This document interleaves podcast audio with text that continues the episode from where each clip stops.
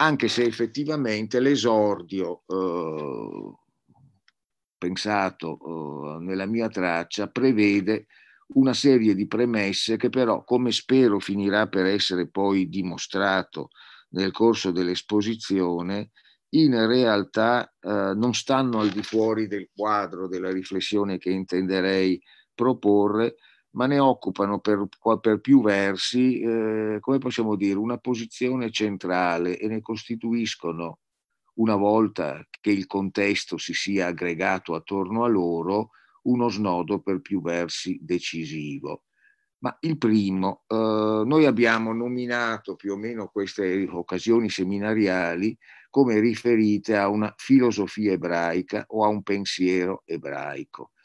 Ora, una determinazione di questo tipo ha immediatamente, eh, come possiamo dire, una sua capacità di suscitare uno sciame problematico. Cosa intenderemmo per una filosofia ebraica? Dovremmo pensare che esista, come possiamo dire, una traduzione di una entità, anche questa tutta da definire, ammesso che sia definibile quale l'ebraismo in filosofia, dobbiamo pensare in qualche modo all'esistenza di una specificità ebraica all'interno delle letterature filosofiche. E a questo punto potremmo già far scattare la domanda, ma perché occuparcene?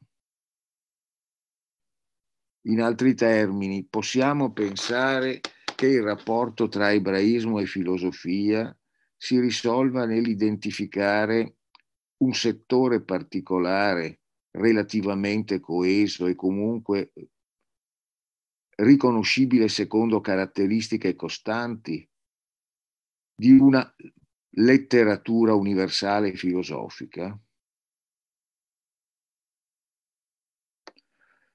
Effettivamente la domanda eh, credo sia opportuno venga posta perché eh, con ogni probabilità sarebbe abbastanza difficile riuscire ad avvicinarci, anche semplicemente con un qualche semplice intento di approssimazione conoscitiva a quel qualcosa di cui vorremmo parlare e che non abbiamo ancora definito, qualora eh, ci accontentassimo di ritenerne l'esistenza come un presupposto, ovvero sia pensare che esista un pensiero ebraico, che esista, come possiamo dire, come qualcosa di assolutamente dato, accertato, che debba essere sottoposto dall'esterno ad analisi. credo che in realtà, e questo è verso questo sviluppo per diverse vie proveremo ad andare, un'interrogazione che voglia essere in un certo senso filosofica, e già qui, come tra poco vedremo di far emergere un ulteriore elemento problematico, debba in qualche modo mirare a rendere evidente e in un certo senso a realizzare la propria necessità. Ovvero sia, ci si occupa dell'ebraismo come ci si occupa di qualsiasi altra cosa o esiste in qualche modo una necessità di passare attraverso un, un riferimento a ciò che chiamiamo in qualche modo ebraismo per fare quello che vogliamo fare complessivamente, per così dire, in assoluto?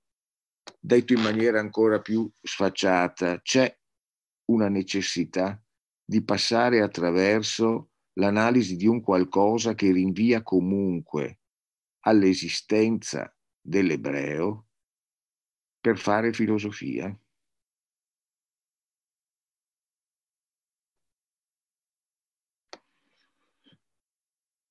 Questa domanda eh, adesso è stata posta in maniera abbastanza bruta, ma in qualche modo risorgerà attraverso i, va- i, vari, i vari segmenti del percorso che tenderei a proporvi.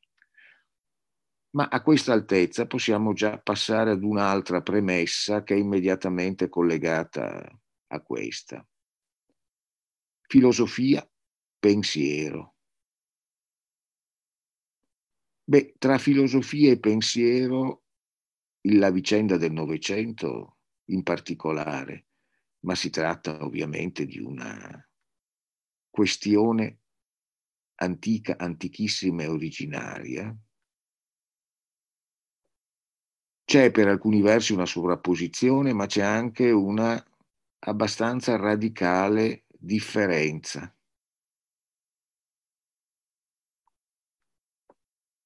E non è un caso che la vicenda della cultura novecentesca abbia visto in misura cospicua divenire protagonistica una distinzione e in parte una divaricazione tra filosofia e pensiero, dove in qualche modo pensiero, potremmo dire, viene a assumere le caratteristiche di qualcosa che attraversa il campo della filosofia, ma in un certo senso ne cade inevitabilmente fuori, senza peraltro che si dissolva una relazione di necessità tra esso e ciò che chiamiamo filosofia.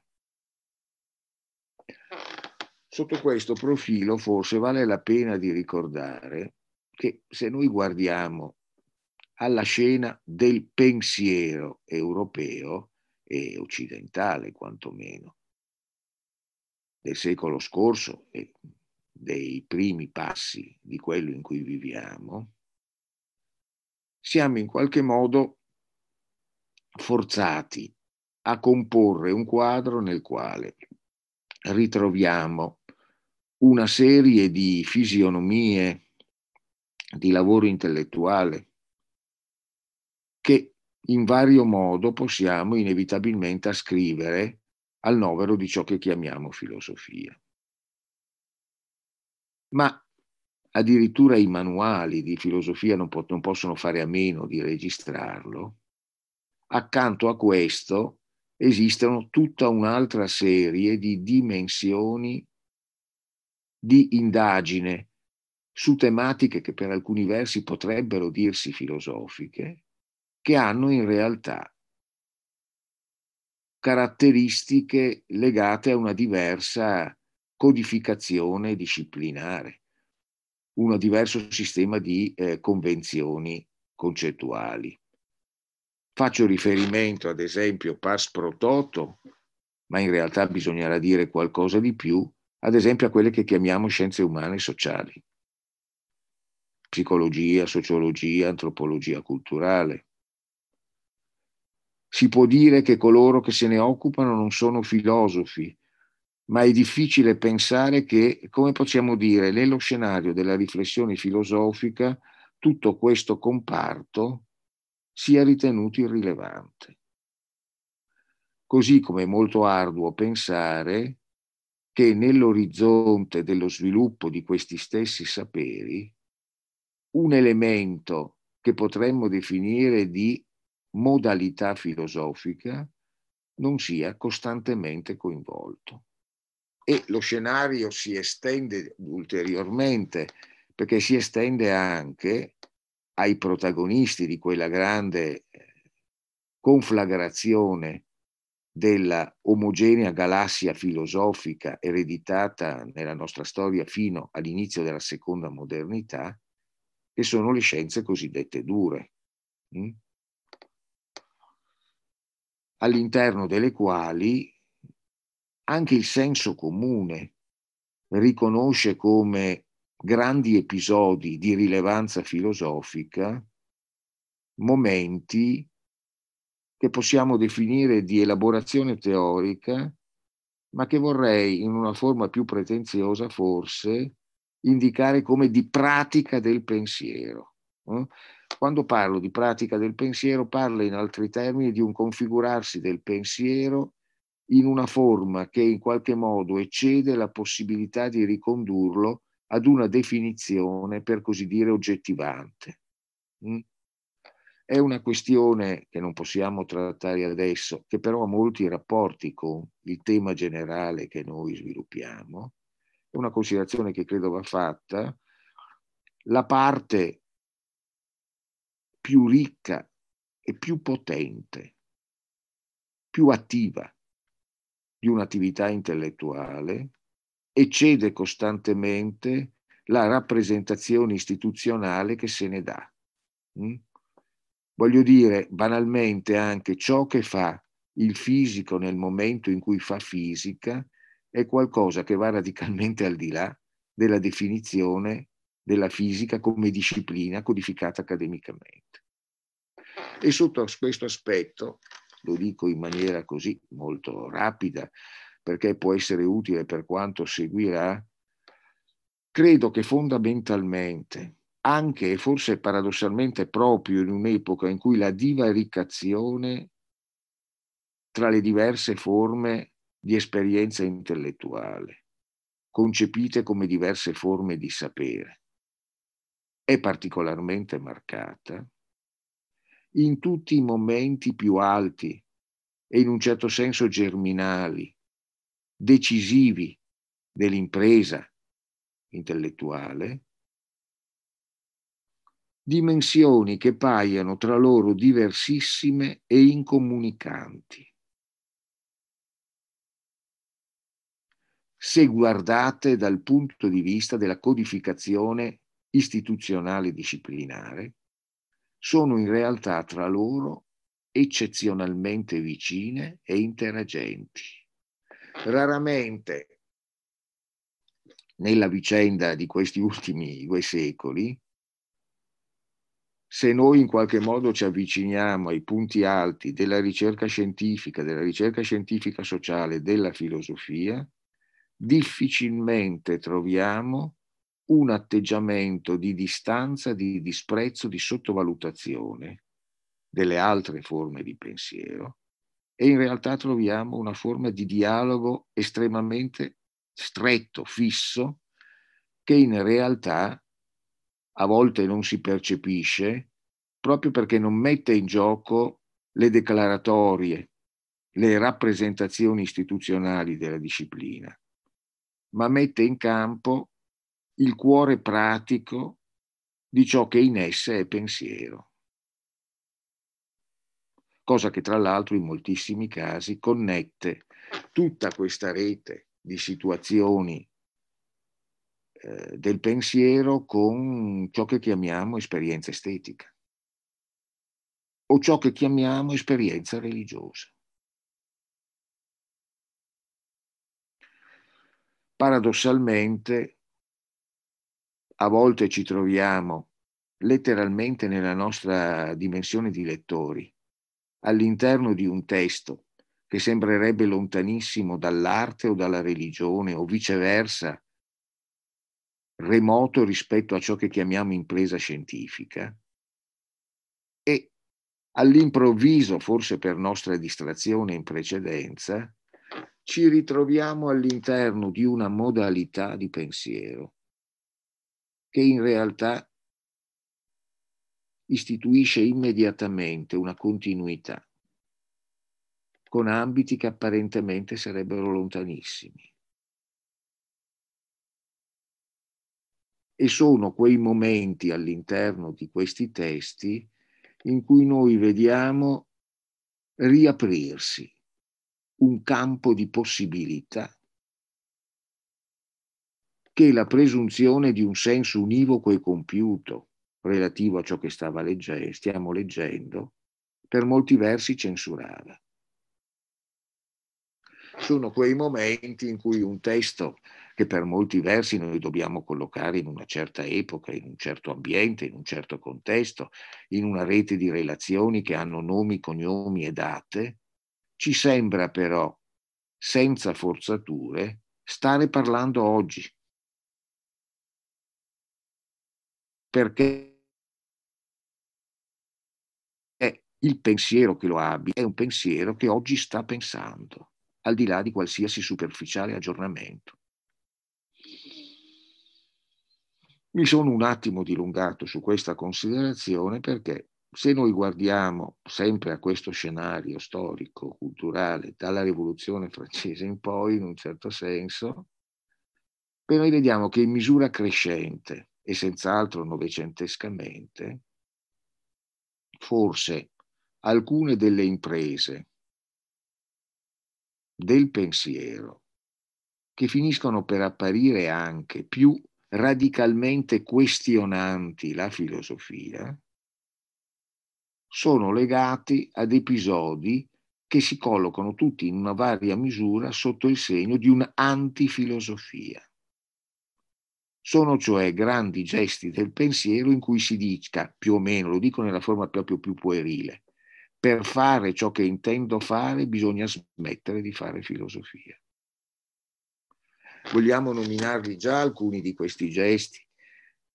Pensate alla sociologia, Weber, Durkheim. Pensate alla psicanalisi, da Freud a Lacan. Pensate all'antropologia culturale.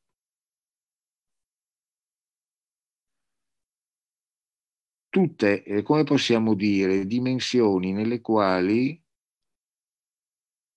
l'impresa può partire nel momento in cui, per evidenziarsi nella sua peculiarità, ha bisogno di darsi uno sfondo polemico rappresentato dalla filosofia. in varia misura e in forme diversissime, quasi tutte queste rotture possono per molti versi rappresentarsi come una sorta di radicale rimprovero alla filosofia per aver rinunciato al proprio desiderio. Sotto questo profilo privilegio un po' un registro che è di derivazione psicanalitica come se in qualche modo la filosofia fosse quella forma di pensiero in cui la tensione con la verità tende a riposarsi equivocamente nella compiutezza dell'opera filosofica.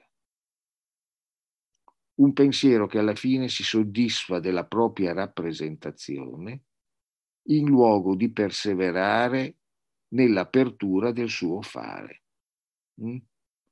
Se pensate ad esempio a un grande poeta pensatore di cui abbiamo recuperato nel corso degli ultimi decenni di importanza come Paul Valéry, e pensate al suo eh, a un dialogo come l'Eupalinos o dell'architettura in cui troviamo Socrate che negli inferi si lamenta di aver fatto il filosofo e non l'architetto.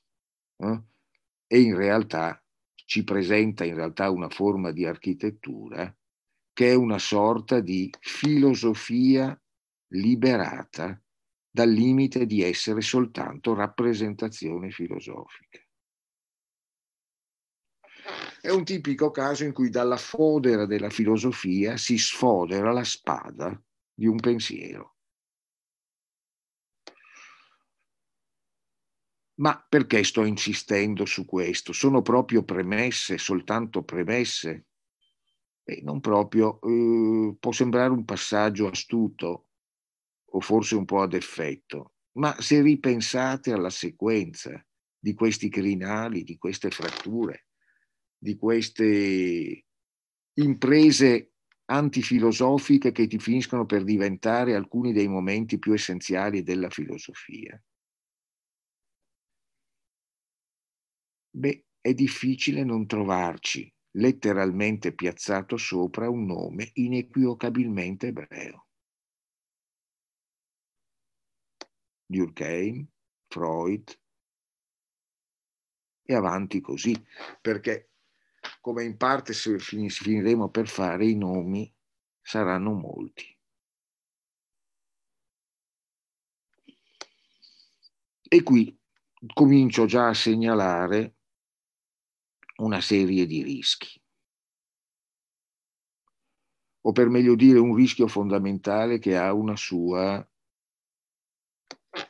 un suo fallout, una sua declinazione plurima, che potremmo dire, riducendone un po' la portata, è il rischio dell'essenzialismo, ovvero sia l'idea, ad esempio in questo caso, che esista una sostanza ebraica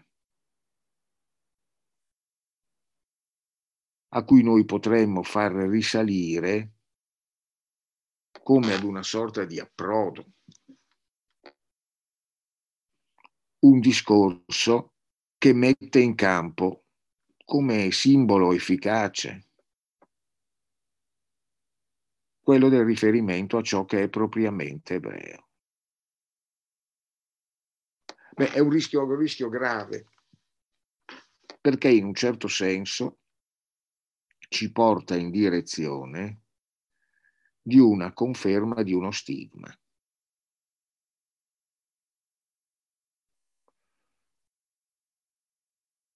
Ovvero sia, ci porta in direzione della identificazione di una sostanza ebraica che potremmo guardare alternativamente, ma tutto sommato con una pericolosa concordanza di fondo, o attraverso l'astio dell'antisemita, o attraverso l'ammirazione del semitofilo in qualche modo. Mm? come possiamo dire, dal disprezzo per gli abietti ebrei all'ammirazione per la presunta superiore intelligenza dell'ebreo. E comunque sempre con un tratto che finisce per circoscrivere e in un certo senso fissare in una categorizzazione emarginante ciò di cui parliamo. Eppure, da un certo punto di vista, il rischio che sto enunciando va in qualche modo corso. Perché, e qui eh, vado a terminare un po' la parte preliminare, ma come vedrete lo snodo verso il centro del discorso sarà abbastanza immediato, perché sarebbe difficile pensare di rispondere alla domanda che ci siamo posti all'inizio, perché occuparci, se in qualche modo non riconoscessimo una circostanza alla quale si legano terribili sofferenze, grandi disagi e anche vere e proprie forme di grandezza umana,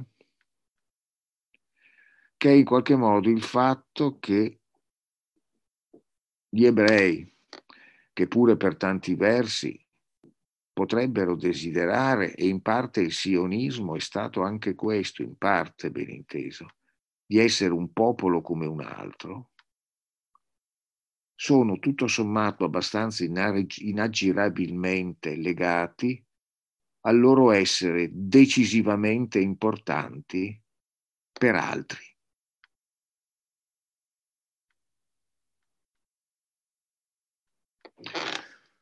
Prima, quando facevo riferimento alle rotture epistemologiche in un certo senso, che prima in qualche modo evocato, evocavo, e facevo riferimento sotto questo profilo al fatto che per molti versi i nomi di Marx, di Freud, eh, di Einstein e avanti così, in un certo senso identificano anche una costante ebraica al cuore di queste vicende, beh, in un certo senso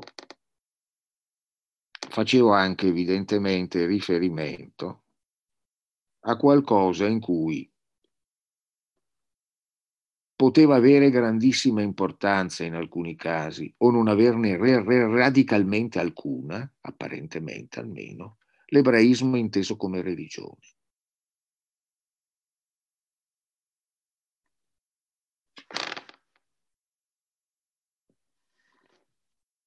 Ma paradossalmente quanto più ci si allontana da una determinazione particolare culturale di ciò che possa essere l'ebreo, sembra in qualche modo emergere una peculiarità di gesti del pensiero che in un certo senso si legano a qualcosa che è difficile identificare, nominare, rendere visibile senza ricorrere al riferimento al suo essere in un certo senso ebraico. Ora, una parte di questo discorso deve essere in un certo senso proiettato su di un altro sfondo, in qualche modo eh, sociologico-storico, di cui dirò molto rapidamente. L'arco temporale che abbiamo in qualche modo prima così poco famente tracciato dalla rivoluzione francese in poi, con un'accelerazione rispetto ai processi che ci interessano nel contesto novecentesco, la grande età delle costituzioni, per così dire, e anche l'epoca del, di quello che potremmo chiamare, anzi che si chiama in un certo senso, la vicenda della emancipazione ebraica e in qualche modo della sua assimilazione. Ad un tempo stesso trionfantemente praticata e costantemente mancata. Cosa intendo dire? Intendo dire che ovviamente sino a questo snodo che apre la seconda modernità dalla rivoluzione francese in poi, l'ebreo rappresenta un'entità inclusa, fortemente circoscritta, fortemente sconfinata e nello stesso tempo anche in varia misura valorizzata nella sua peculiarità all'interno delle società in cui è ospitata la diaspora.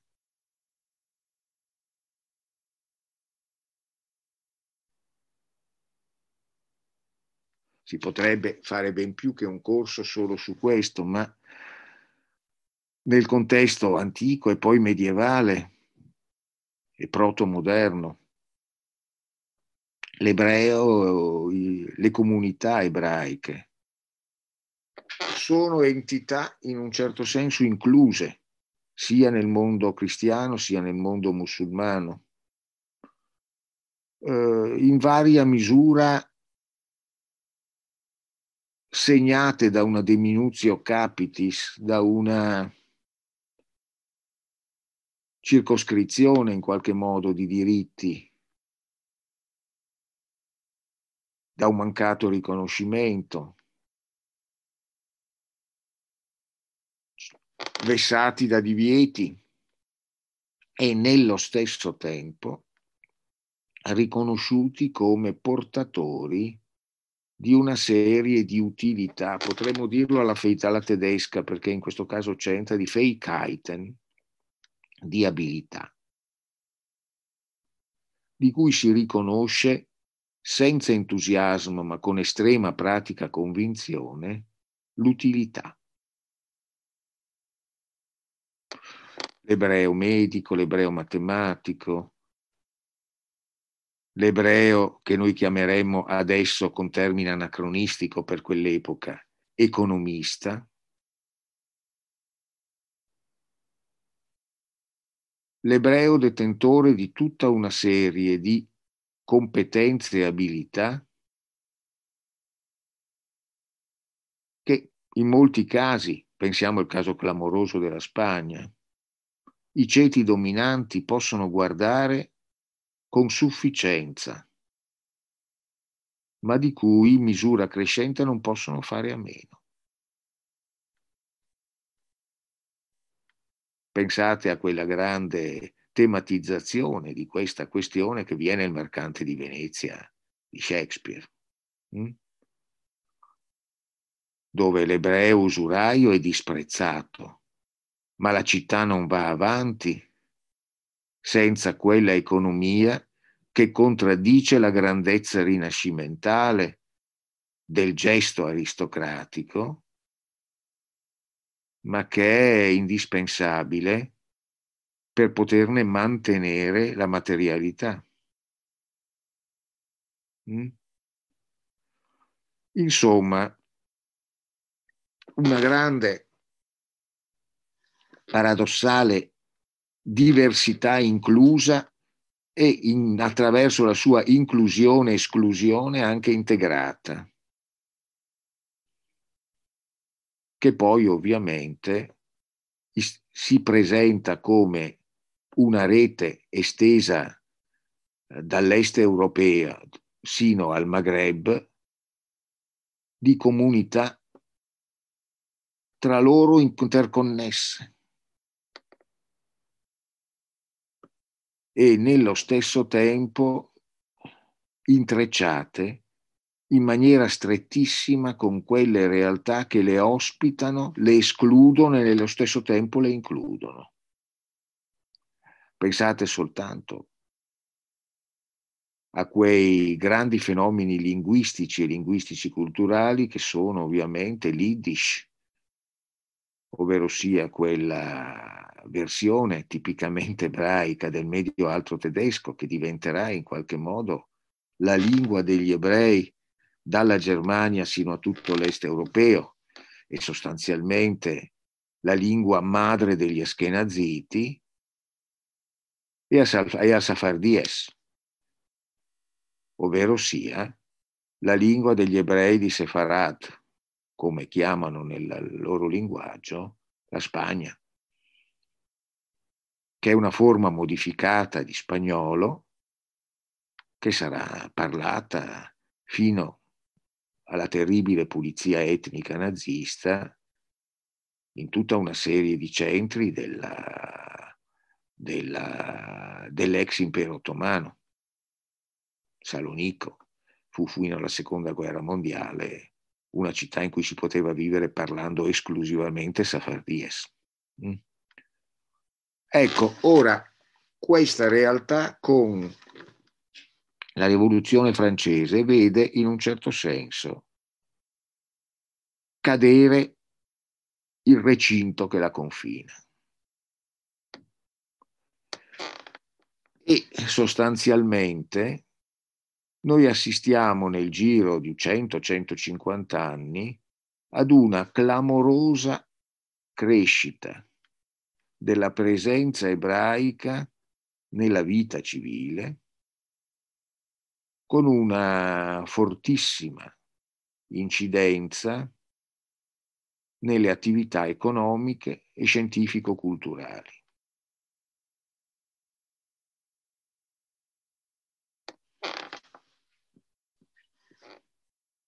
Come se in un certo senso la precedente eh, condanna ad essere ad un tempo stessi valorizzati e svalorizzati, si rovesciasse adesso in un'ascesa irresistibile delle scale sociali, in qualche modo collegata con la poderosa riarticolazione nell'espansione delle società che nel corso dell'Otto e del Novecento producono quelle società complesse che noi siamo oggi con, in qualche modo chiamati a constatare nella loro fase forse di definitiva metamorfosi verso qualcos'altro.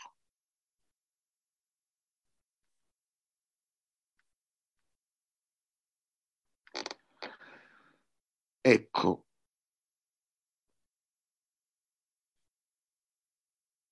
questa grande vicenda è essenzialmente la vicenda nel quale, per un verso, l'emancipazione ebraica si identifica con una assimilazione, nel senso che sostanzialmente gli ebrei, come dicevamo, eh, diventano, beh, diventano anche in molti casi ebrei poveri, perché esistono ovviamente anche gli ebrei poveri, come spesso alcuni ebrei hanno voluto ricordare. Eh, ma diventano in moltissimi casi, eh, come possiamo dire, eh, finanzieri, grandi imprenditori e intellettuali centrali in qualche modo nella vita delle grandi università europee, ma più latamente nelle grandi svolte della cultura di questo tempo senza che questo, per così dire, cessi in un certo senso di identificare l'ebreo come qualcosa di distinto è fondamentalmente di inassimilabile.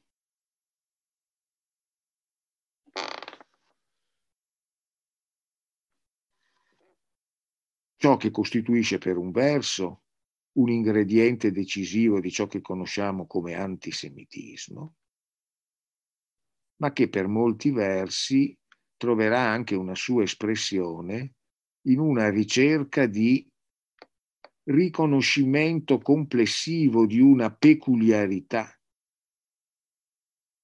da parte di stesse correnti ebraiche che, come avverrà nel caso del sionismo, punteranno in qualche modo a sottrarre l'ebreo dalla condizione di ebreo della diaspora, pensando, per usare l'espressione erzeliana, ad uno stato degli ebrei.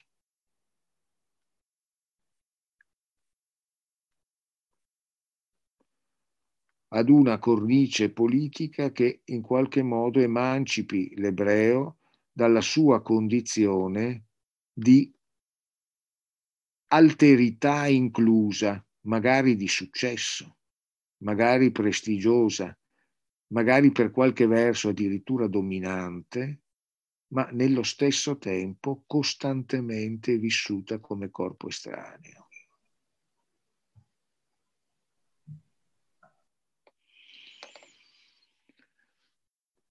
Uh, Nietzsche, eh, in un passo di che adesso non, sono, non l'ho ritrovato, mi era venuto in mente solo adesso, per la verità, eh, vedrò di riperirlo, del Naklas, nei frammenti postumi, dice con uh, particolare acutezza, devo dire una volta di più, che l'ebreo è come una,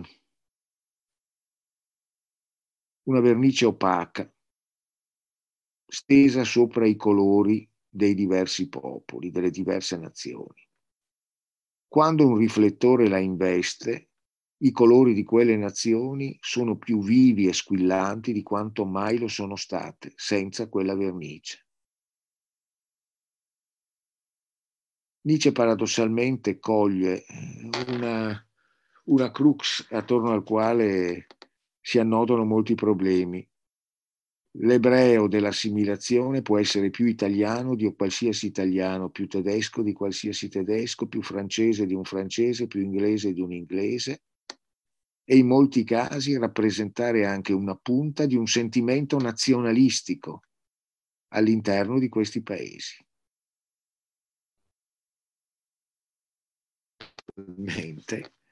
Esattamente questa sua qualità sembra renderlo infido, perché nel momento stesso in cui un ebreo può dimostrare col suo comportamento, con la sua verve, con la sua intelligenza, con la sua creatività, di portare al massimo grado le caratteristiche del popolo in cui è inserito, essendo ebreo dimostra anche che queste caratteristiche spirituali non possono essere concepite come la spremitura di una base naturale biologica.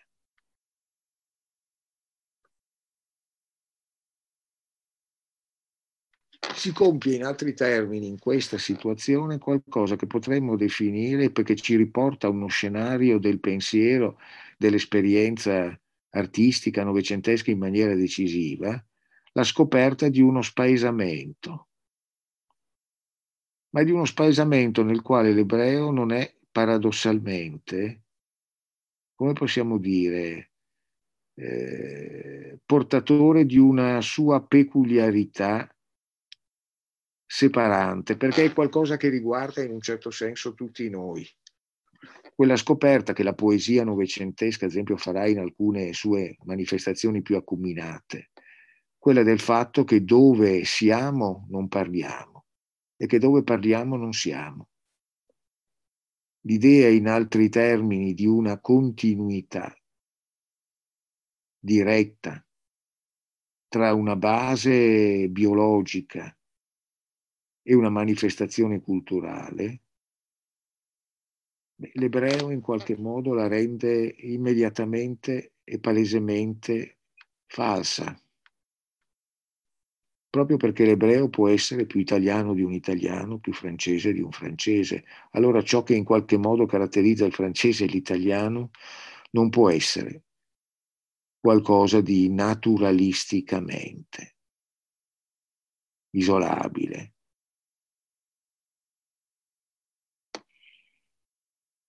E nello stesso tempo l'ebreo come scienziato, come economista, come capitalista, come socialista o comunista o anarchico, tutte le parti in commedia, in altri termini, è una formidabile articolazione di quel processo che radicalmente trasforma le condizioni di vita in quest'epoca. Pensate, industrializzazione, urbanesimo, colonialismo, mondializzazione, tutti fenomeni all'interno del quale, come possiamo dire, un mondo di abilità, di competenze, di innovazioni, di invenzioni a cui gli ebrei danno un fondamentale contributo, o per meglio dire, che si producono attraverso vicende in cui sono protagonisti persone di provenienza ebraica, beh, sostanzialmente, come possiamo dire, cambiano le condizioni di vita rapidissimamente. Baudelaire, ovviamente, come ricorderete in un verso molto bello, dice che le città ormai cambiano più in fretta del cuore degli uomini. Mm? Una delle grandi risorse, terribili risorse dell'antisemitismo sarà non a caso dire che se la vicenda della modernità ha in sé, pur nella sua potenza produttiva, una continua implicazione di sofferenze, di disagi, di trasformazioni faticose e imposte, questo è dovuto a un motore perverso che si identifica con qualcosa di ebreo.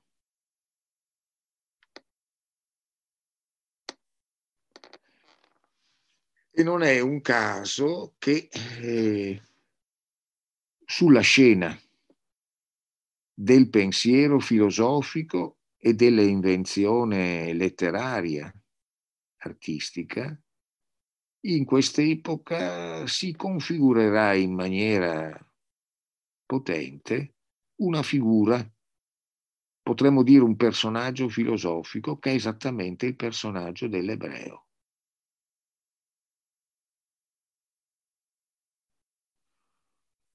L'ebreo che diventa in altri termini l'articolazione in un certo senso necessaria di un discorso complessivo sulla condizione umana e sui suoi destini.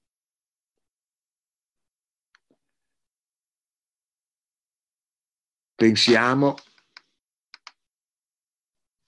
per esempio, anzi no per esempio, pensiamo perché è l'asse, un asse tra quelli più importanti che riguardano questa vicenda, al modo in cui kantianamente viene a configurarsi l'immagine dell'ebreo, vediamo poi come paradossalmente proprio in Hegel, a partire dai teolo- dai testi pardon, teologico-giovanili, ma in poi, l'ebreo finisce per essere paradossalmente per molti versi portato a concorrere a una silhouette kantiana il ritratto dell'eteronomia, il ritratto in altri termini di una aridità intellettualistica che in qualche modo separa dalla dimensione vivente della stessa ragione. E qui in qualche modo è l'immagine del, dell'ebreo come il popolo dei mille divieti, dei, eh, dei mille obblighi, eh, dei legami asfissianti di una implacabile legalità. Che ben inteso è sempre a un passo dal rovesciarsi nella figura in qualche modo sulfurea, demoniaca, che rovescia in potenza, in forza trasformatrice, questa stessa, questa stessa condizione di sottomissione. Qualcosa che arriverà sino, pensate ovviamente all'invenzione di Meyrink, al recupero del grande tema cabalistico del golem, no? l'ebreo che è in grado, per così dire, di liberare magicamente il demone della tecnica. In realtà, se voi ci pensate, quello scenario che prima vi evocavo, quello in cui sostanzialmente da una cultura che regola l'orizzonte complessivo, pensa di poter regolare l'orizzonte complessivo dell'esistenza sociale attraverso le forme della filosofia, del diritto. Esplode nel corso del Novecento, come possiamo dire, l'evidenza dell'ulteriorità del prodotto della dialettica Stato-società nella forma, come possiamo dire, di ciò che richiede per essere compreso e in qualche modo governato la nascita di tutta una serie di saperi particolari. La sociologia, l'antropologia, la psicologia. Eh? Tutte queste cose che non sono più contenibili nell'orizzonte della, della classica filosofia e del diritto. Beh, questo da un certo punto di vista sembra esattamente,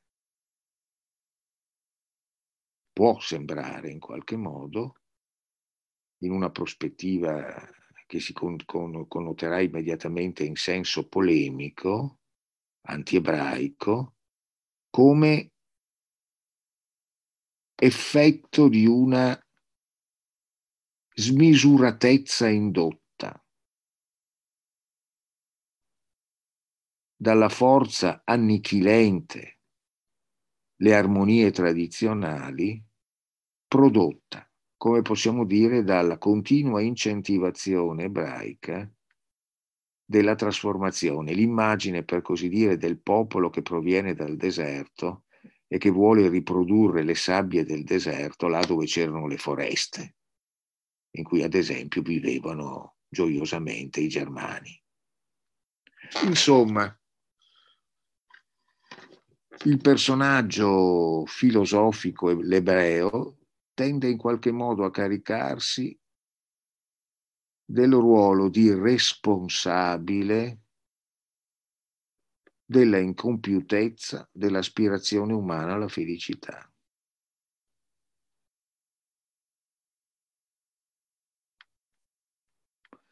Ma come vedremo, in realtà questa connessione può essere ripresa in forme, o meglio, la, la potremo ritrovare in forme molto più implicite all'interno dei percorsi del pensiero moderno e contemporaneo, in cui in un certo senso, eh, come possiamo dire, un che di ebraico opera al di là, ovviamente, radicalmente al di là della stessa figura dell'ebreo e dello stesso esplicito riferimento, in un certo senso, all'ebraismo. Bene, ora, non è un caso, tra l'altro, che forse una delle torsioni del pensiero filosofico novecentesco che hanno in qualche modo coniugato l'intenzione di permanere come filosofia e nello stesso tempo di aprirsi come filosofia ad un oltre rispetto a tutti i filtri tradizionalmente messi in campo dalle filosofie accademiche, sia stata quella corrente che noi chiamiamo fenomenologia. e che ovviamente non possiamo concepire senza il suo esordio così determinante nella figura di Edmund Husserl, ebreo ovviamente.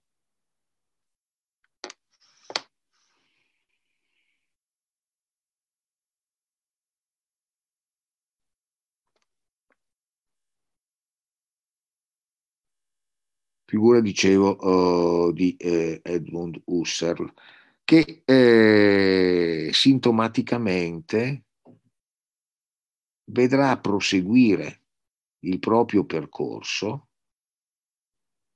in una vicenda come quella del pensiero heideggeriano,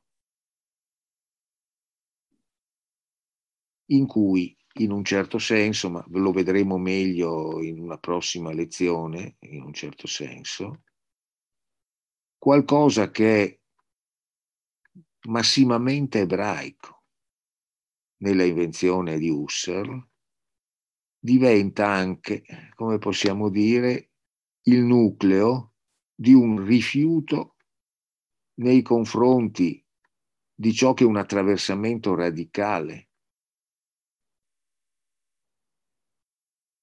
dell'ebraico dell'ebraico che si impone, per così dire, alla filosofia perché è l'emergenza di un nucleo da, quale, dal quale la filosofia non può prescindere perché è collocato già all'altezza delle sue origini, viene in qualche modo rifiutato. E viene rifiutato per molti versi come garanzia della permanenza della filosofia sul ciglio estremo del suo ultimo passo. Perché per tanti versi la filosofia hegeliana ha proprio questo aspetto. Vuole costantemente dire l'ultima parola della filosofia, ma in un certo senso creare le condizioni per continuarla a dirla infinitamente.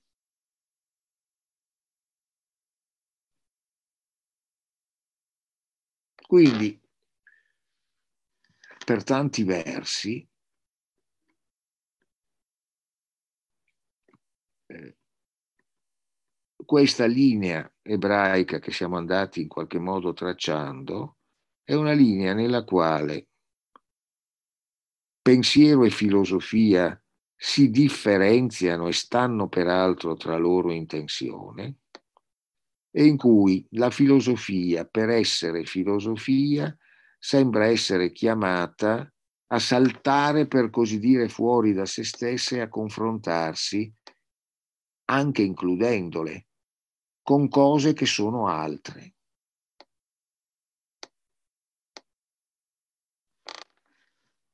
Beh, questo particolare versante è in un certo senso quello più evidente in tutta quella quantità di esperienze di pensiero in cui l'ebraismo è messo esplicitamente a tema come tema necessario per l'elaborazione di una filosofia. Insisto su questo aspetto, lo vedremo meglio mm, nelle prossime lezioni, ad esempio in particolare con Rosenzweig. Cioè, i momenti che sono probabilmente più importanti, più capaci di irraggiare una forza eh, capace di produrre effetti di pensiero nello scenario che noi terremo presente, hanno questa caratteristica in questo comparto. Quanto più tendono in qualche modo ad approfondire una specificità ebraica, tanto più tendono a manifestarsi come esperienza filosofica che non può essere ridotta a effetto di questo presupposto culturale. Cioè, in altri termini, sono percorsi nei quali l'ebraismo, per un verso, sembra in qualche modo chiamato alla filosofia da un'esigenza di autointerpretazione di autoapprofondimento. Ma in realtà questa istanza si scopre essere in realtà un'istanza intrinsecamente filosofica e che in realtà l'ebraismo ci si è rivolti non per fare una filosofia dell'ebraismo, ma perché si è scoperto che non è possibile fare la filosofia senza passare attraverso qualcosa che si rivela attraverso la messa in campo del riferimento a ciò che è ebreo.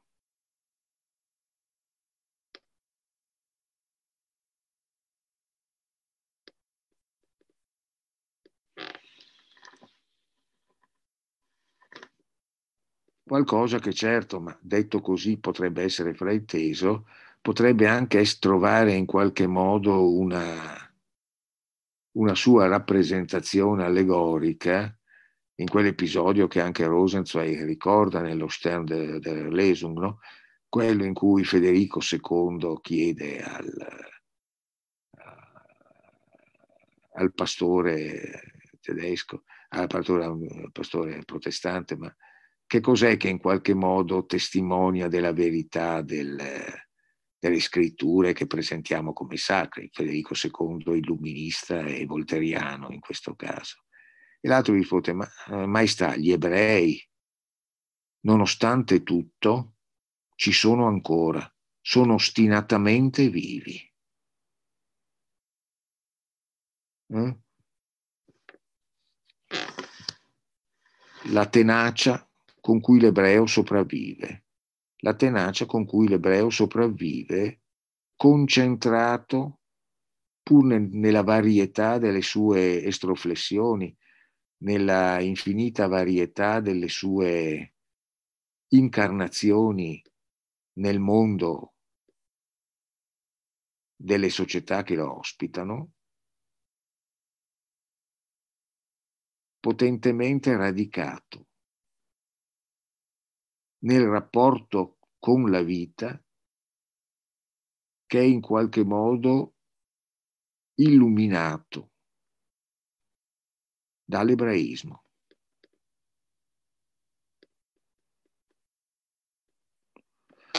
Da un certo punto di vista tenterò di rendere, ma non so se avrete pazienza di arrivare sino alla quarta, terza quarta lezione, ben inteso. Eh, eh, la cosa risulterà particolarmente chiara proprio con la conclusione della stella della nazione di Rosenzweig. Alla fine ciò che forse caratterizza più di ogni altra cosa uno stile, chiamiamolo così, ebraico, sta nel sapere, praticamente sapere, cioè nel mettere in pratica questa evidenza attraverso una serie di modalità di pensiero che siano coerenti con essa, non tanto nel, nell'asserirla, che in realtà non vi è nessuna giustificazione per la vita. E proprio perché essa è ulteriore a qualsiasi giustificazione, essa si afferma potentemente attraverso una pratica.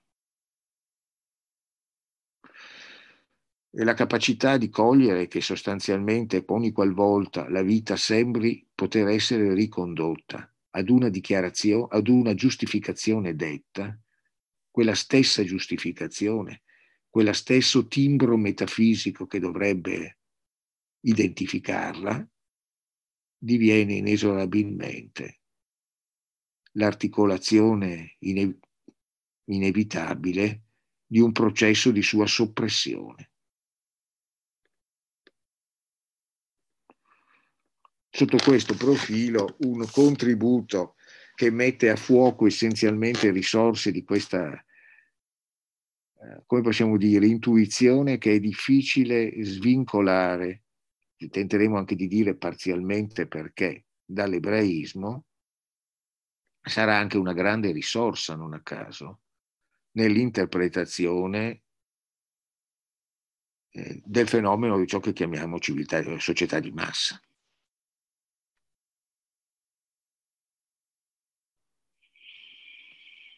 E del rapporto società di massa, antisemitismo dove in questo caso l'antisemitismo diventa insofferenza attraverso ciò che è ebreo, indisponibilità nei confronti dell'umano da parte di ciò che promuove la massificazione delle masse.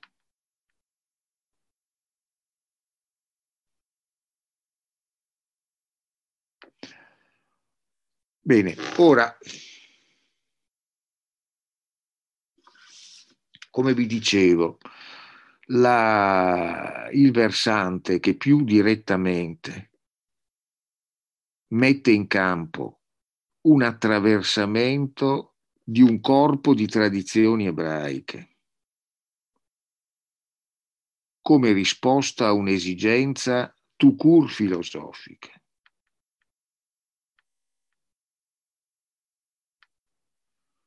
È probabilmente e sarà finirà per essere nel corso di queste lezioni la fornitrice dei testi su cui mi soffermerò. Spero nelle prossime lezioni di intrattenervi più su testi di autori che sono indubbiamente più interessanti di ciò che io posso dire e, e strutturare la mia esposizione in larga parte nella forma di un loro commento. Però questo non toglie che gli autori in questione navighino contemporaneamente in due mari. Uno che è quello di una tradizione ebraica che si riconosce come tale e codifica in vario modo sue comunità di discorso e suoi ordini di discorso. Mentre l'altro è quello in qualche modo dell'impresa filosofica in generale, all'interno delle quali questo elemento che mette in campo esplicitamente l'ebraismo, come dicevo, interviene non tanto come rivendicazione di una peculiarità, ma come scoperta di una necessità di questo riferimento per un avanzamento, approfondimento di quella problematica filosofica che apparentemente poteva sembrare poterne fare a meno.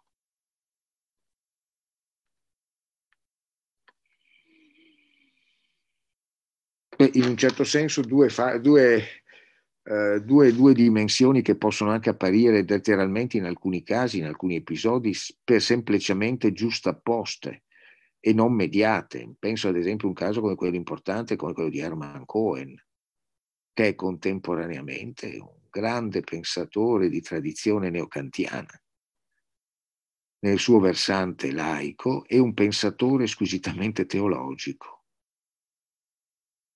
nel suo potè, per così dire, più direttamente legato a una dimensione, in quel caso dichiaratamente religiosa.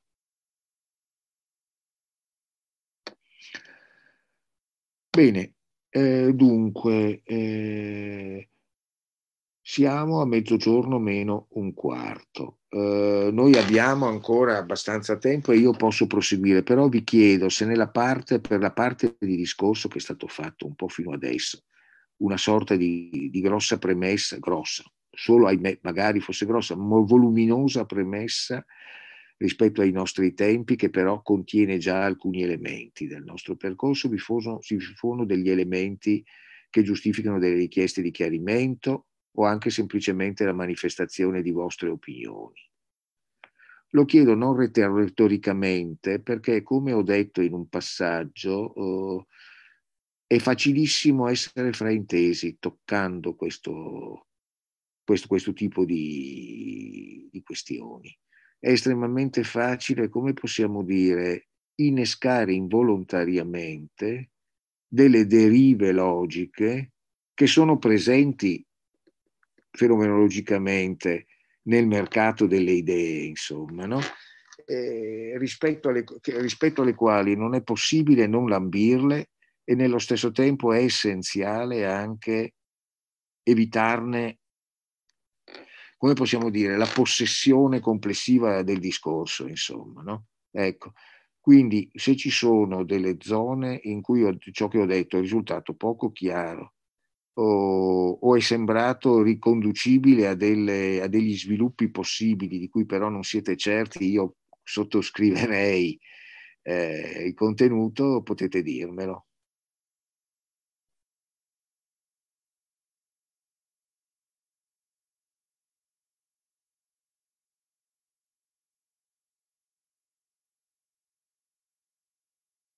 Se no vado avanti ancora un po', eh, ovviamente.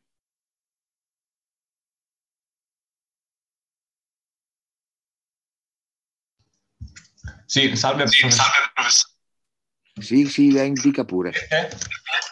Se vuole anche accendere il, il, il, video così la vedo. Sì. Se le fa piacere, bene. Eh. Uh, mi vede? Ecco, sì, la Perfetto. vedo splendidamente. Volevo chiedere una cosa, ehm, soprattutto per come viene solitamente concepita, in un certo senso, eh, la classe intellettuale ebraica, spesso viene concepita anche come eh, pesantemente laica in un certo senso, ovvero in cui la, l'adesione al, eh, alla religione sia più un fatto culturale o comunque esteriore o comunque di riferimento culturale più che effettivamente partecipato come, come una sorta di intimità religiosa. Per quanto riguarda gli autori di cui trattiamo, eh, questa cosa è vera o secondo lei c'è ancora in un certo senso una, una profonda adesione religiosa? Guardi, se no la ringrazio molto. È importante, questo mi consente in parte di ribadire, in parte di aggiungere. Innanzitutto, paradossalmente, l'ebreo nel contesto soprattutto direi eh, cattolico, francese, italiano, ma per molti versi anche quello tedesco, che è anche poi cattolico alla sua parte. E nello stesso tempo nei confronti del contesto protestante sarebbe interessante alcune messe, alcune messe a fuoco, forse vedremo andando avanti se sarà possibile farlo. L'ebreo apparirà nel contesto ottocentesco e novecentesco per eccellenza come il laico. Mm?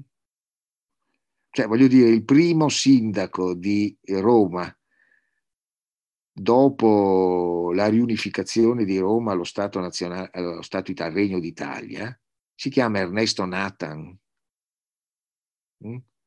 ed è un ebreo perché sostanzialmente gli ebrei tendono a identificarsi, anche quando sono religiosi, con quel laicismo che in realtà caratterizza lo Stato liberale. Il movimento che emancipa gli ebrei vede evidentemente gli ebrei a loro sostegno, ma questo movimento è essenzialmente un movimento laico.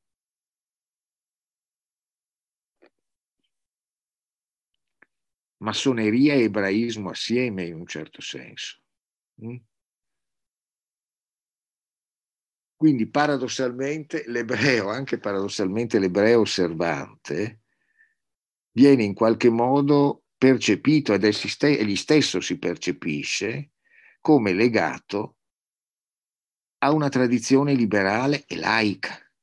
Laica perché non è cattolica laica perché non è in qualche modo legata all'idea dell'identificazione, del principio che comporta eh, l'accesso alla condizione di membro della società con una provenienza etnica e con una caratterizzazione religiosa. Mm? Quindi questo aspetto va in un certo senso tenuto presente. Dopodiché la cosa che forse è più importante anche nella logica della sua domanda e che interessa anche di più a me. Alcuni di coloro di cui parliamo e di cui parleremo sono figure intrinsecamente legate a un itinerario religioso. Altre sono figure di pensatori dichiaratamente laici. Dove laico può voler dire non mi occupo di religione quando faccio scienza o pensiero, o proprio può voler dire non, non mi interessa nulla di ciò che è religioso. Dopodiché, lo vedremo in una delle due delle poche lezioni che restano, pensi a un itinerario come quello del dottor Freud, che è tutto meno che persona di pratica religiosa, di formazione molto laica. Beh, sostanzialmente la grande conclusione sua, del suo itinerario attraverso la, la, la stessa esperienza psicanalitica verso un orizzonte non circoscrivibile a una dimensione psicologica o clinica della psicanalisi, cioè verso l'approfondimento del significato complessivo della sua stessa scoperta, prende la forma di Dharma Moses, Moses dell'uomo Mosè. Dove va a finire la riflessione di Freud sulla psicanalisi? Su Mosè il monoteismo. Mm? per un ritorno religioso. Certo non nel senso della pietas religiosa, come vedremo, eh, Mosè, eh, voglio dire, eh, Freud partirà dall'affermazione che Mosè non era neanche ebraico ed era un, ed era un egizio. Come possiamo dire? Qualcosa che è tutto meno che un ritorno a una qualche religiosità. Eppure nello stesso tempo questo percor- il percorso freudiano ritorna esattamente sui gesti fondamentali del simbolismo ebraico e non perché li concepisce come un oggetto da psicanalizzare, ma perché li trova alla radice del suo stesso operare. Mm? eh, egli stesso parlò dell'uomo Mosè come di una sorta di involontario romanzo che egli scriveva per poter tentare, analizzandolo in qualche modo, di andare alle radici contemporaneamente dell'ebraismo e della psicanalisi. Allora, sotto questo aspetto potremmo dire ciò che tenterei di fare è far emergere all'interno di percorsi così diversi un elemento non tanto di comune denominatore a cui ricondurli, quanto essenzialmente riconoscere la loro intrinseca sinergia nell'identificare una soglia oltre la quale si apre un campo problematico, in cui ritroviamo molti dei luoghi delle situazioni nelle quali, anche senza nessun riferimento all'ebraismo, noi ci troviamo oggi come, proble- come complesso di problemi di rideterminazione delle forme del lavoro intellettuale e dell'esperienza spirituale, oso usare, oso questa espressione, mm? nel senso ricco e laico dell'espressione Geist, insomma, no? ecco, nella tradizione tedesca. Ecco, per cui, come possiamo dire, paradossalmente gli ebrei che non ci credono e gli ebrei pii a volte, anzi, finiscono per convergere nell'attraversare come problema e come risorsa qualcosa che potremmo definire provvisoriamente uno stile ebraico, un modo di rapportarsi col linguaggio e il pensiero che ha qualcosa a che fare con l'ebraio. Mm. Ora, qui forse può già essere utile eh, tenere presente alcune ulteriori precisazioni. Vediamo, cioè,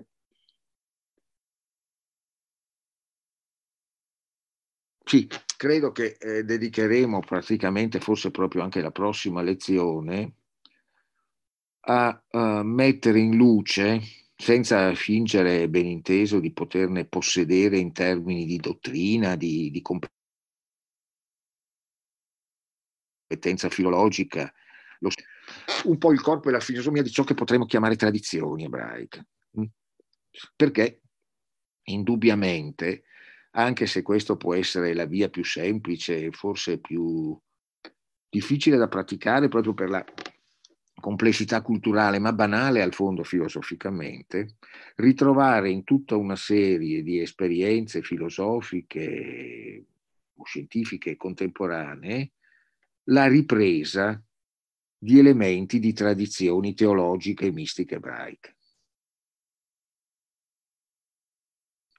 Però è anche vero che è un po' emancipato da una pura e semplice ricerca di fonti o di antecedenze, il riferimento a dimensioni del pensiero come quelle che caratterizzano ad esempio la Kabbalah,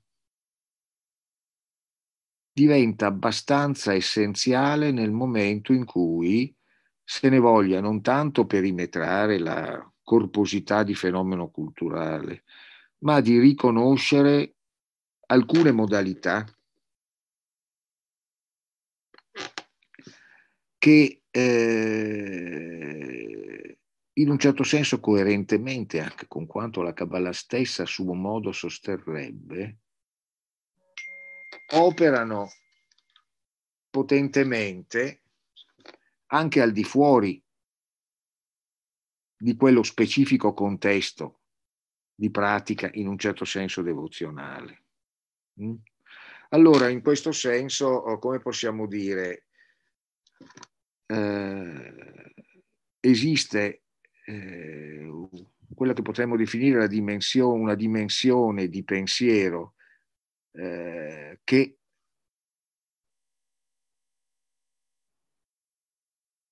per un verso rappresenta quanto di più specificamente ebraico vi possa essere, ma che nello stesso tempo è legata a un corpo che è fatto di tradizioni culturali non ebraiche. Come dice in un bellissimo passaggio della, del discorso sulla montagna eh, Paul Zellan, di cui vi parlerà in maniera più elegante e più efficace di quanto io non faccia, eh, l'amico Martino della Valle, un ebreo porta sempre con sé qualcosa di non suo. E quando sostanzialmente, eh, ad esempio, vediamo le grandi ricostruzioni storiche del pensiero cabalistico, ad esempio, o delle stesse tradizioni teologiche ebraiche in generale, scopriamo che sostanzialmente esse sono animate da una modalità ebraica che accorpa e rivalu- rivaluta, ridetermina e in un certo senso approfondisce e interpreta tradizioni altre. Non c'è la Kabbalah senza il pensiero gnostico, senza aspetti di neoplatonismo, senza in altri termini un rapporto che è quello che appunto vorrei andando avanti approfondire in una forma più acuminata, se mi si passa questa espressione, che è quello per cui l'ebreo assumendo ciò che non è suo, le varie tradizioni culturali, per un verso costruisce una propria pratica ma per un altro verso approfondisce il senso di quelle stesse tradizioni e, le, e in qualche modo ne riattraversa i gesti originari, problematizzandoli. Mm? Forse questo risulterà in qualche modo forse anche più chiaro vedendo alcune cose di Rosenzweig. Ecco, un'avvertenza che utilizzo, già, eh, utilizzo la sua domanda anche per dirla. È incredibile quanto sia gremito l'orizzonte di ciò che chiamiamo cultura ebraica. Eh, noi atteniamo una particolare attenzione a un fenomeno cabalistico, la Kabbalah significativamente è una dimensione vissuta costantemente nel contesto ebraico non senza problemi e a volte quasi concepita come radicale e in molti casi sviluppati in fenomeni vissuti come ereticali. Questo, come si tenterà di mettere in evidenza andando avanti, non è soltanto l'oggetto di una mera osservazione storica, è qualcosa che riguarda più direttamente alcuni nuclei dell'ebraismo così come questi compaiono nel momento in cui li vediamo in un certo senso agire nel corpo di un'impresa intellettuale non riconducibile in toto all'ebraismo, come ad esempio quando diventano elementi che si muovono all'interno di apparati filosofici, nei quali scavano andando in qualche modo a mettere in evidenza degli impliciti operanti da sempre, ma difficilmente visibili altrimenti. Un po' quella immagine che forse già conoscete, eh, che lì viene usata per altri scopi, del nano gobbo della teologia nella prima delle eh, tesi di filosofia della storia di Walter Benjamin, no? Non so se l'abbiate presente, no?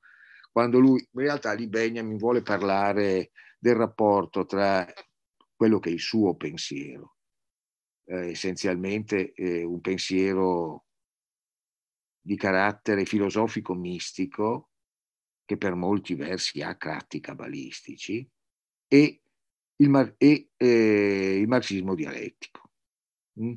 E dice appunto che il rapporto tra il marxismo e, e in qualche modo il comunismo e questo suo pensiero è come quello che c'è tra eh, il fantoccio di un turco che viene esposto nelle fiere, che è un turco giocatore di scacchi, che è in grado di battere qualsiasi giocatore di scacchi, un automa sembrerebbe.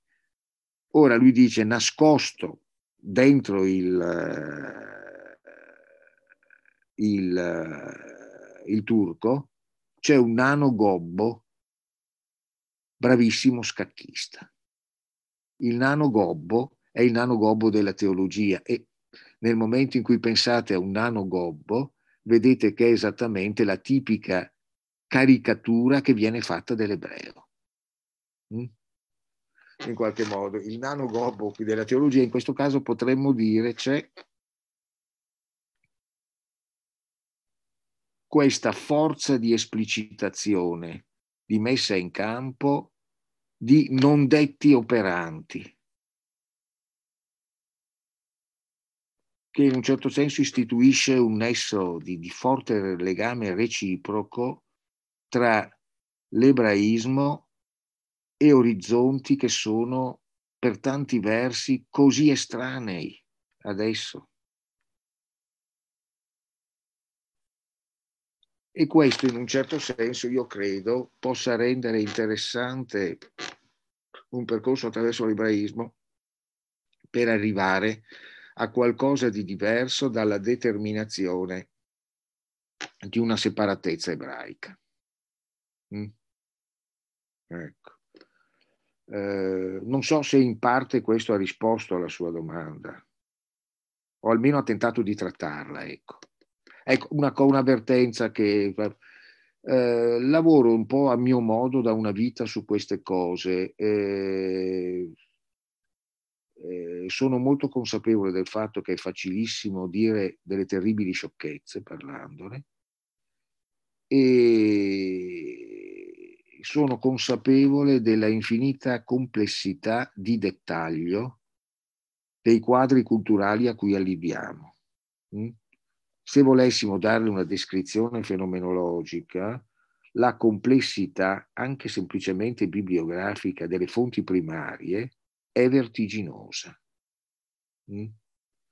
Tento ovviamente di eh, cogliere degli elementi proprio per questo che siano utili non a un tentativo di enciclopedia in quattro puntate sul rapporto ebraismo-filosofia, ma ad un discorso e in qualche modo tenti a mettere in evidenza la produttività e in parte l'inaggirabilità di questioni di questo tipo. Infatti c'era un'ultima parte delle cose di cui volevo parlarvi oggi, di cui non so se ci sarà tempo di parlare adesso,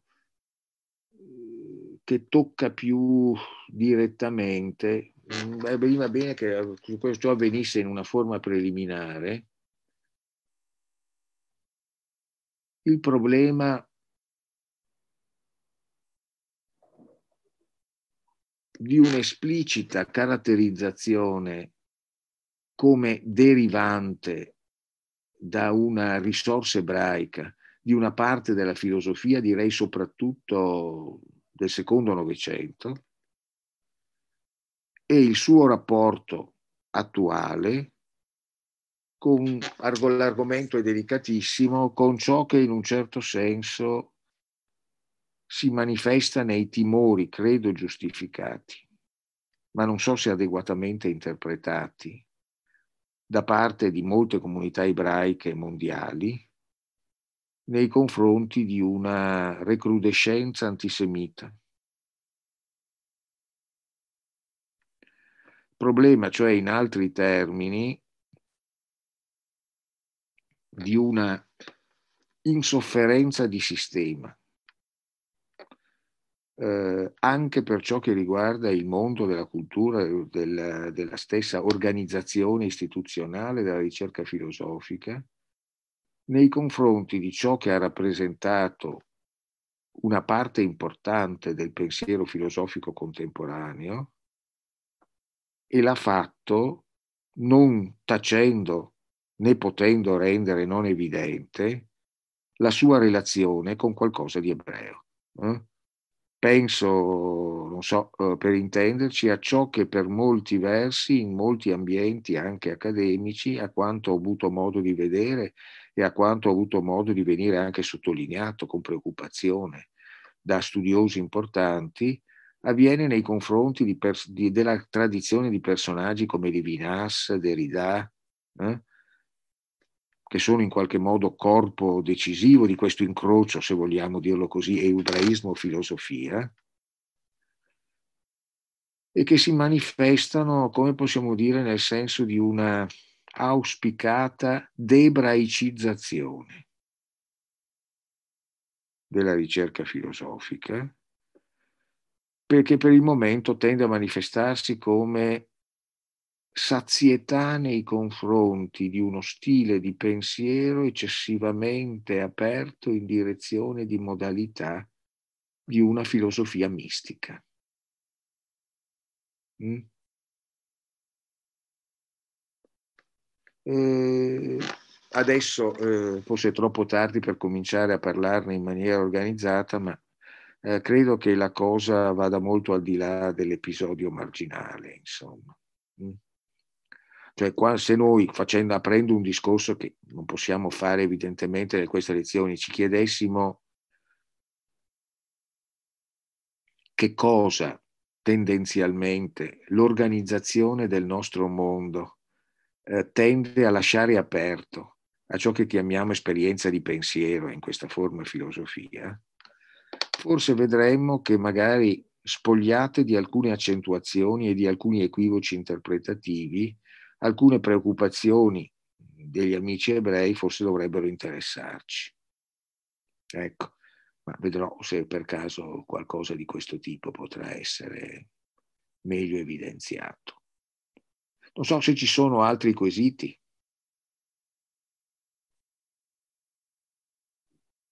da parte di qualcun altro dei presenti o richieste di chiarimento.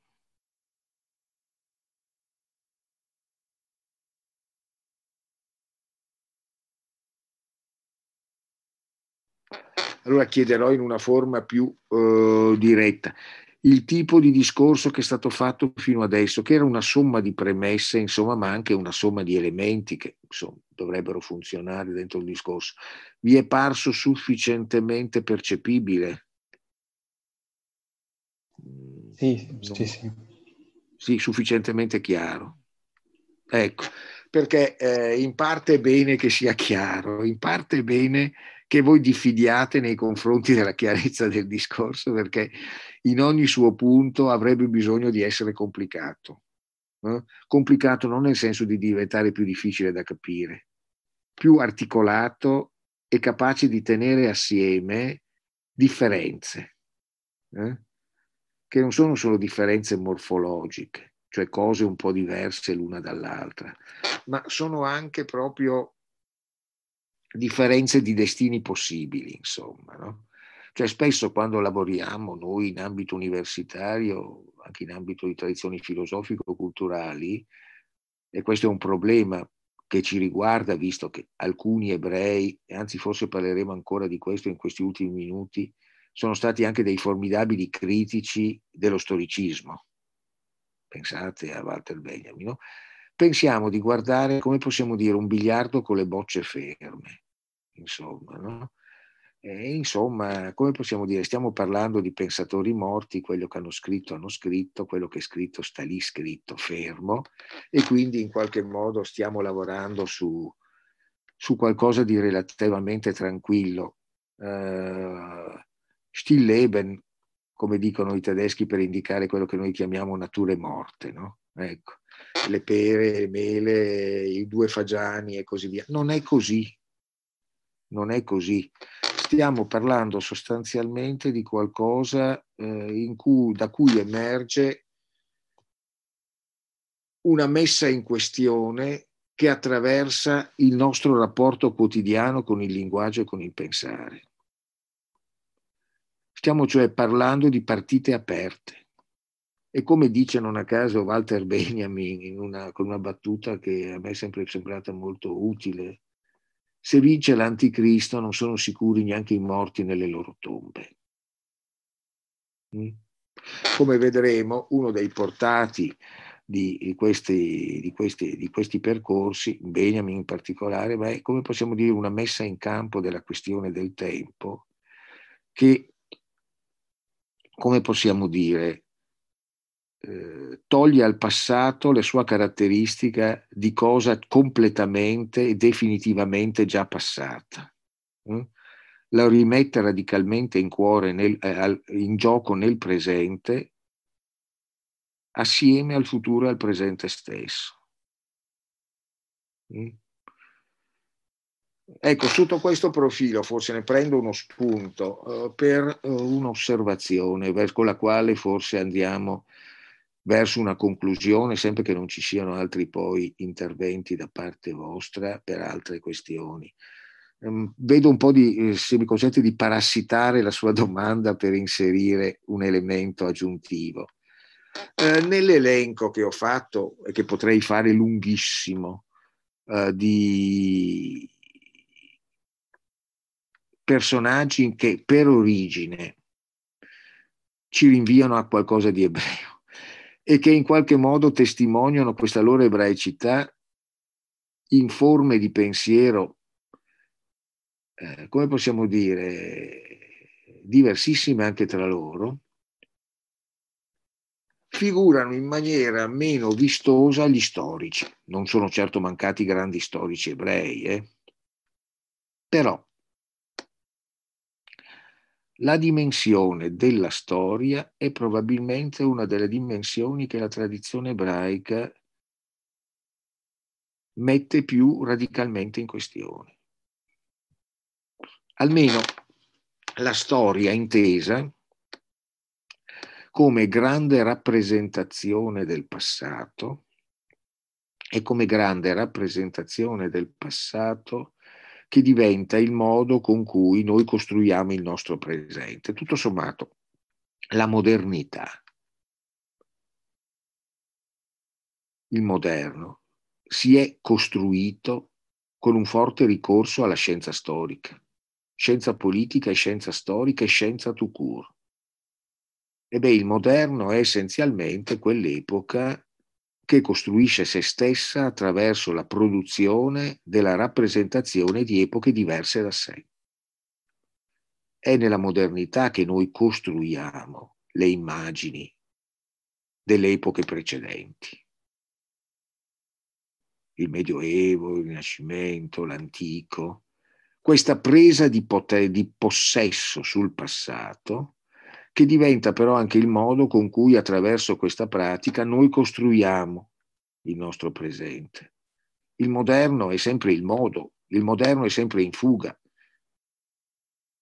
E non a caso una delle più formidabili interpretazioni di questa modalità sarà proprio l'immagine dell'angelo della storia, che è proprio di Benjamin, uno dei personaggi di cui noi parleremo. Ecco, ora, eh, nella storia, come possiamo dire, il passato diventa come sono andate veramente le cose e visto che sono andate veramente così, non potevano che andare altro che così e il nostro presente è determinato dal passato. Certo, ogni storia è storia presente, avrebbe detto Croce, ma nel senso che il presente viene strutturato proprio attraverso la rappresentazione di un passato. Ecco, nella direi quasi sensibilità implicita nelle tradizioni ebraiche, eh, più che la rappresentazione del passato, ciò che conta è la memoria. Voi direte, beh, la memoria allora è proprio la memoria del passato. No, la memoria non è la rappresentazione del passato. La memoria è l'emergere, lancinante anche, tagliente o anche dolcissimo nel presente. di ciò che è accaduto. Memoria è anche rivivere. Memoria essere riattraversati nel presente da un accadimento. È un'altra cosa dall'allontanarlo all'interno del quadro della rappresentazione storica.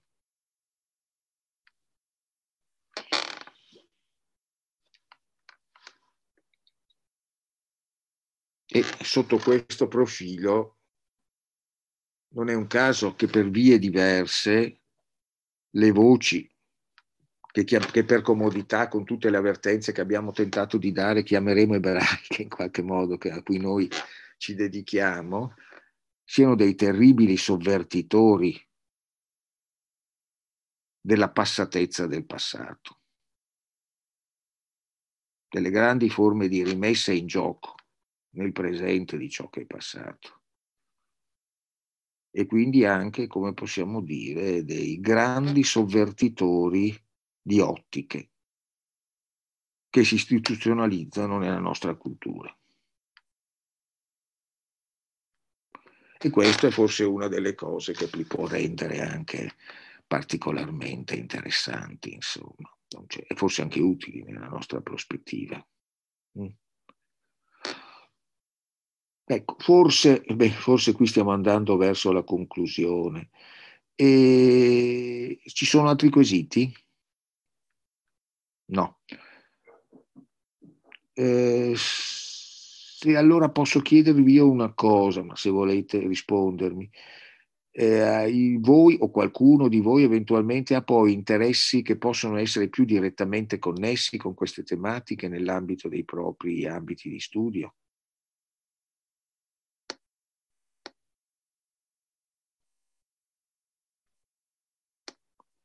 Forse era un modo anche per chiedervi, perché questo potrebbe essere importante per me per il modo in cui gestire le prossime tre lezioni. Eh, un po' quali sono i vostri interessi prevalenti per capire quali sono i vostri stili intellettuali più, eh, più, più propriamente vostri, insomma, no? Perché, come capite, i temi di cui sto trattando possono essere trattati in molti modi. Arg- gli argomenti che tratto sono a geometria variabile, e quindi vorrei anche capire se ci sono alcune circostanze di cui io posso tener conto parlandone che derivano da una particolare maggiore o minore interesse o ricettività vostra rispetto ad alcuni aspetti o rispetto ad altri.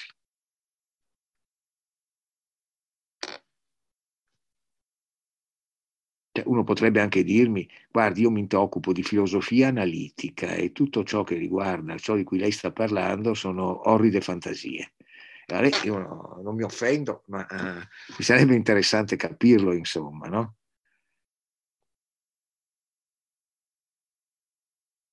Oppure puoi dire, no, io sono interessato molto all'ebraismo, mi interessa essenzialmente la teologia ebraica del periodo del secondo tempio e tutto ciò che non è questo mi sembra una genericità intollerabile. eh, non lo so, insomma, ci possono essere gamme di situazioni molto, molto variabili, insomma. No? Buongiorno professore. Buongiorno. credo a nome di tutti, essenzialmente i nostri sia interessi all'interno della filosofia, ma anche i nostri corsi di studio sono eh, particolarmente vari. Uh, ad esempio, so che qui ci sono almeno un, un filosofi, filologi, eh, studiosi di lettere moderne.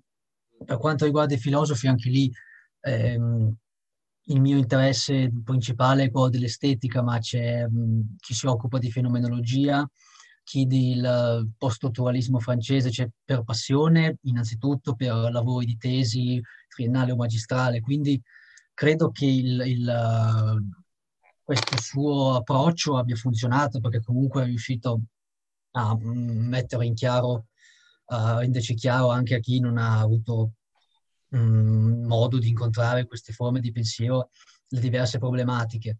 Perlomeno i più, um, quelli del mio anno e anche uh, Giovanni, se non sbaglio, abbiamo incontrato un, un brevissimo contatto con la filosofia ebraica nella figura di Benjamin, col professor Cesaroni. Abbiamo parlato appunto del, um, se non sbaglio, le tesi sulla filosofia della storia e eh, critica della violenza e sono emersi dei nomi, eh, appunto Rosenzweig se non sbaglio, e anche la scuola di Adorno, insomma, però una corrente di pensiero ebraico, come posso dire, più, ehm, più mainstream, mi verrebbe da dire, cioè più nota che non invece, ad esempio, mi vengono in mente i nomi di Rosenzweig o Zelan o altri. Però comunque appunto una cosa che è emersa durante i colloqui era proprio appunto questa questa mm, sotto, ehm, sottobosco, mi è una parola sbagliatissima, questo, ehm, questa aura di, uh, ebraica attorno ai grandi problemi della, alcuni grandi problemi della filosofia del Novecento, almeno di un certo tipo di filosofia che appunto uh, ha una, una, grande attenzione verso appunto problematica del tempo, del linguaggio, della religione. Quindi eh, almeno questo per quanto riguarda i filosofi. Se poi gli altri, eh, per esempio, non so, i filologi o i letterati hanno qualcosa da aggiungere, io però mh, mm, mi sento, forse credo di poter dire a nome di, di tutti, almeno per questa lezione, che è stato eh, molto chiaro. Eh, la ringrazio, la ringrazio molto sia per il generoso apprezzamento, sia per, per, per valut- le indicazioni che lei mi dà che un po' mi rassicurano. Ecco perché io penserei, dopodiché vediamo se appunto i non filosofi hanno qualche osservazione da aggiungere, di procedere nelle prossime lezioni utilizzando alcuni testi brevi, di cui diamo lettura, come eh, traliccio sulla base del quali, in forma di commento, vedere di sviluppare una serie di riferimenti anche descrittivi a determinate galassie in qualche modo filosofico, cioè cercando in qualche modo di far interagire gesti del pensiero. Mm? Ecco. E soprattutto di farli emergere per la, eh, come possiamo dire, per la loro reciproca attrazione. Mm? Cioè come quando un autore, forse vi sarà capitato, eh, come possiamo dire, eh, all'improvviso compare come quello che vi aiuta a capirne un altro. Eh? Non perché l'altro dipenda dal primo, ma perché probabilmente giocando su questi due riferimenti si riescono a creare le condizioni per un discorso vostro di interpretazione dell'uno e dell'altro. Insomma, no? Ecco.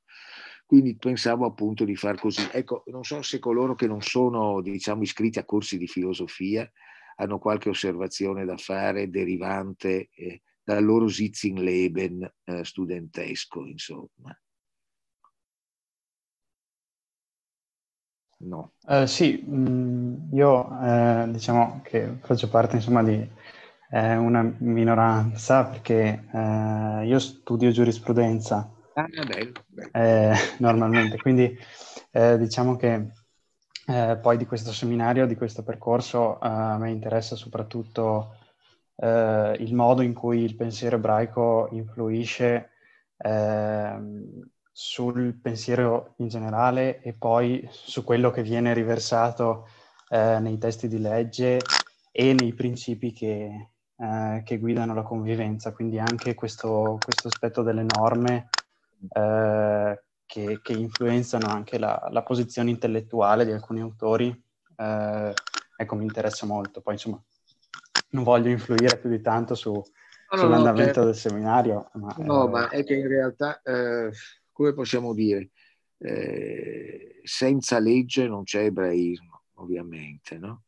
Eh, c'è anche da dire che come possiamo... Mm, adesso questo sarebbe probabilmente difficile, probabilmente rendere immediatamente evidente il senso di questa cosa. Nella grande, ma ne parleremo nella grande scena dello Zinzum, cioè della creazione del mondo come ritrazione di, dell'Ensof, che impropriamente chiameremo Dio in se stesso, è sintomatico che nelle declinazioni della Kabbalah lurianica si dica che nella eh, in Ensof, nell'infinitamente in cui tutto è equamente diffuso, quando si sta per determinare la nascita del mondo, eh, le potenze di Rahmim, cioè le potenze di ciò che in qualche modo si lega alla dimensione femminile della misericordia e della messa al mondo, si concentrano il più lontano possibile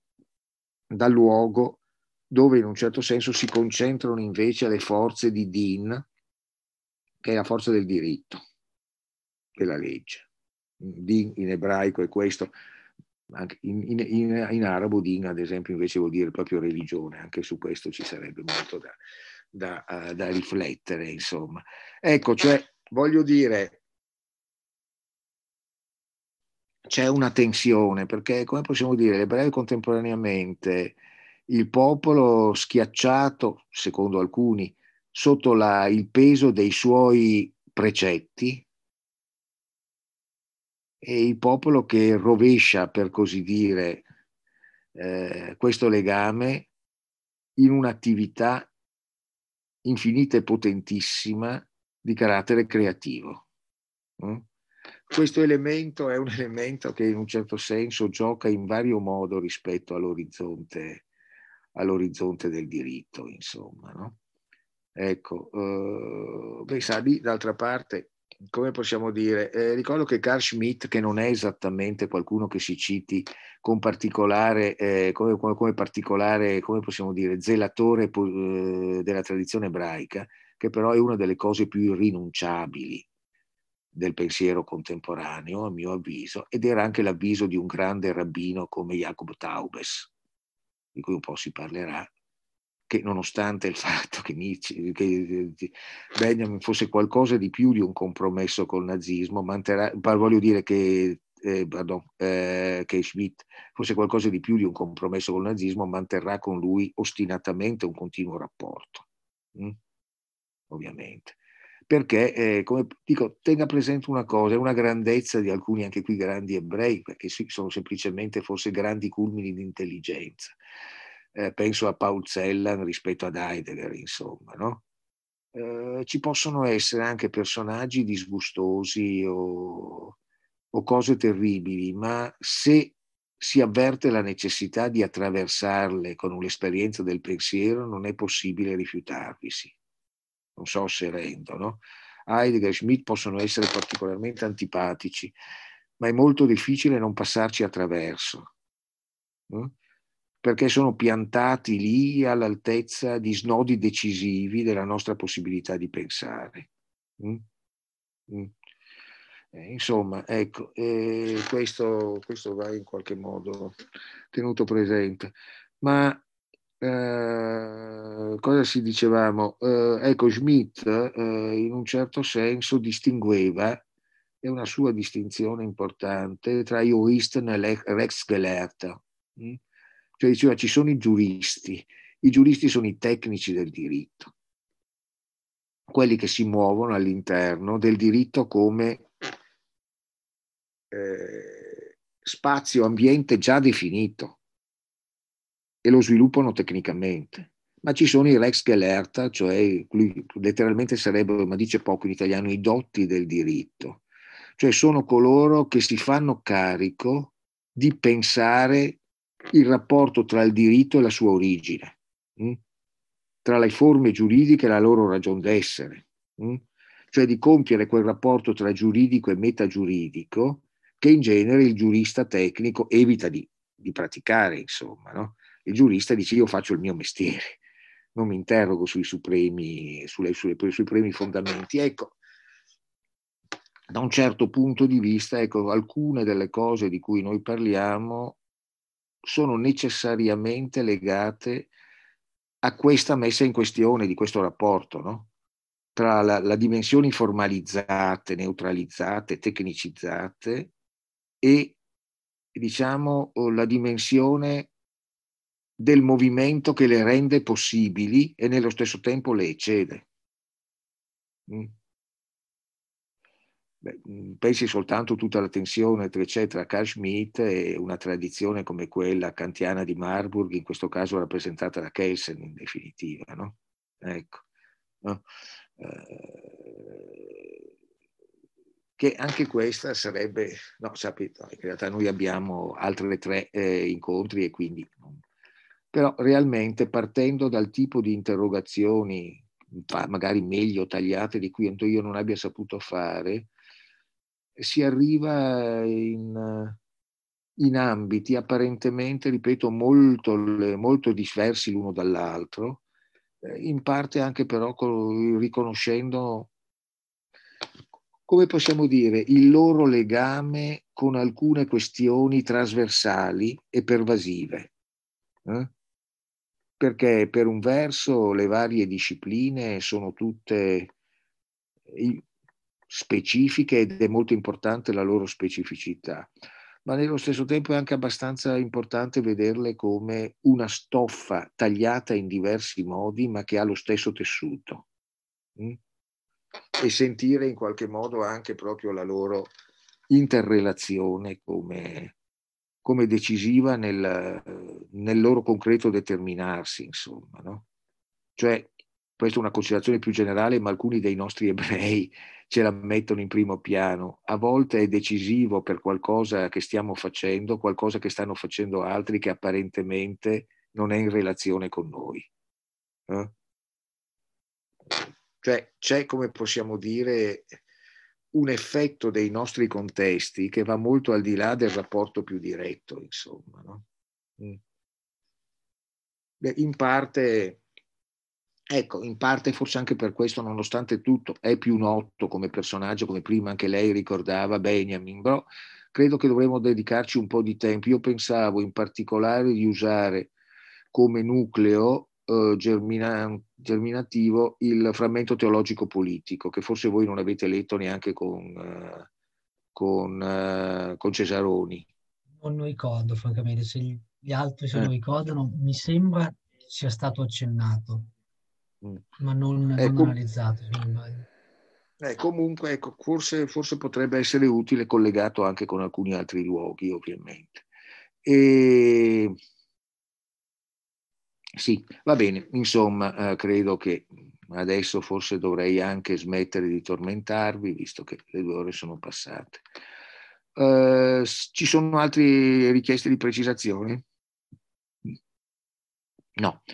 E allora, eh, se credete, allora ci vediamo la volta prossima che sarebbe il 29, cioè tra qualche giorno, alle 4 del pomeriggio. A voi va bene? Perfetto, allora. Bene, grazie e a presto allora. Grazie ancora. Grazie a lei. Arrivederci. Grazie. Grazie. Grazie.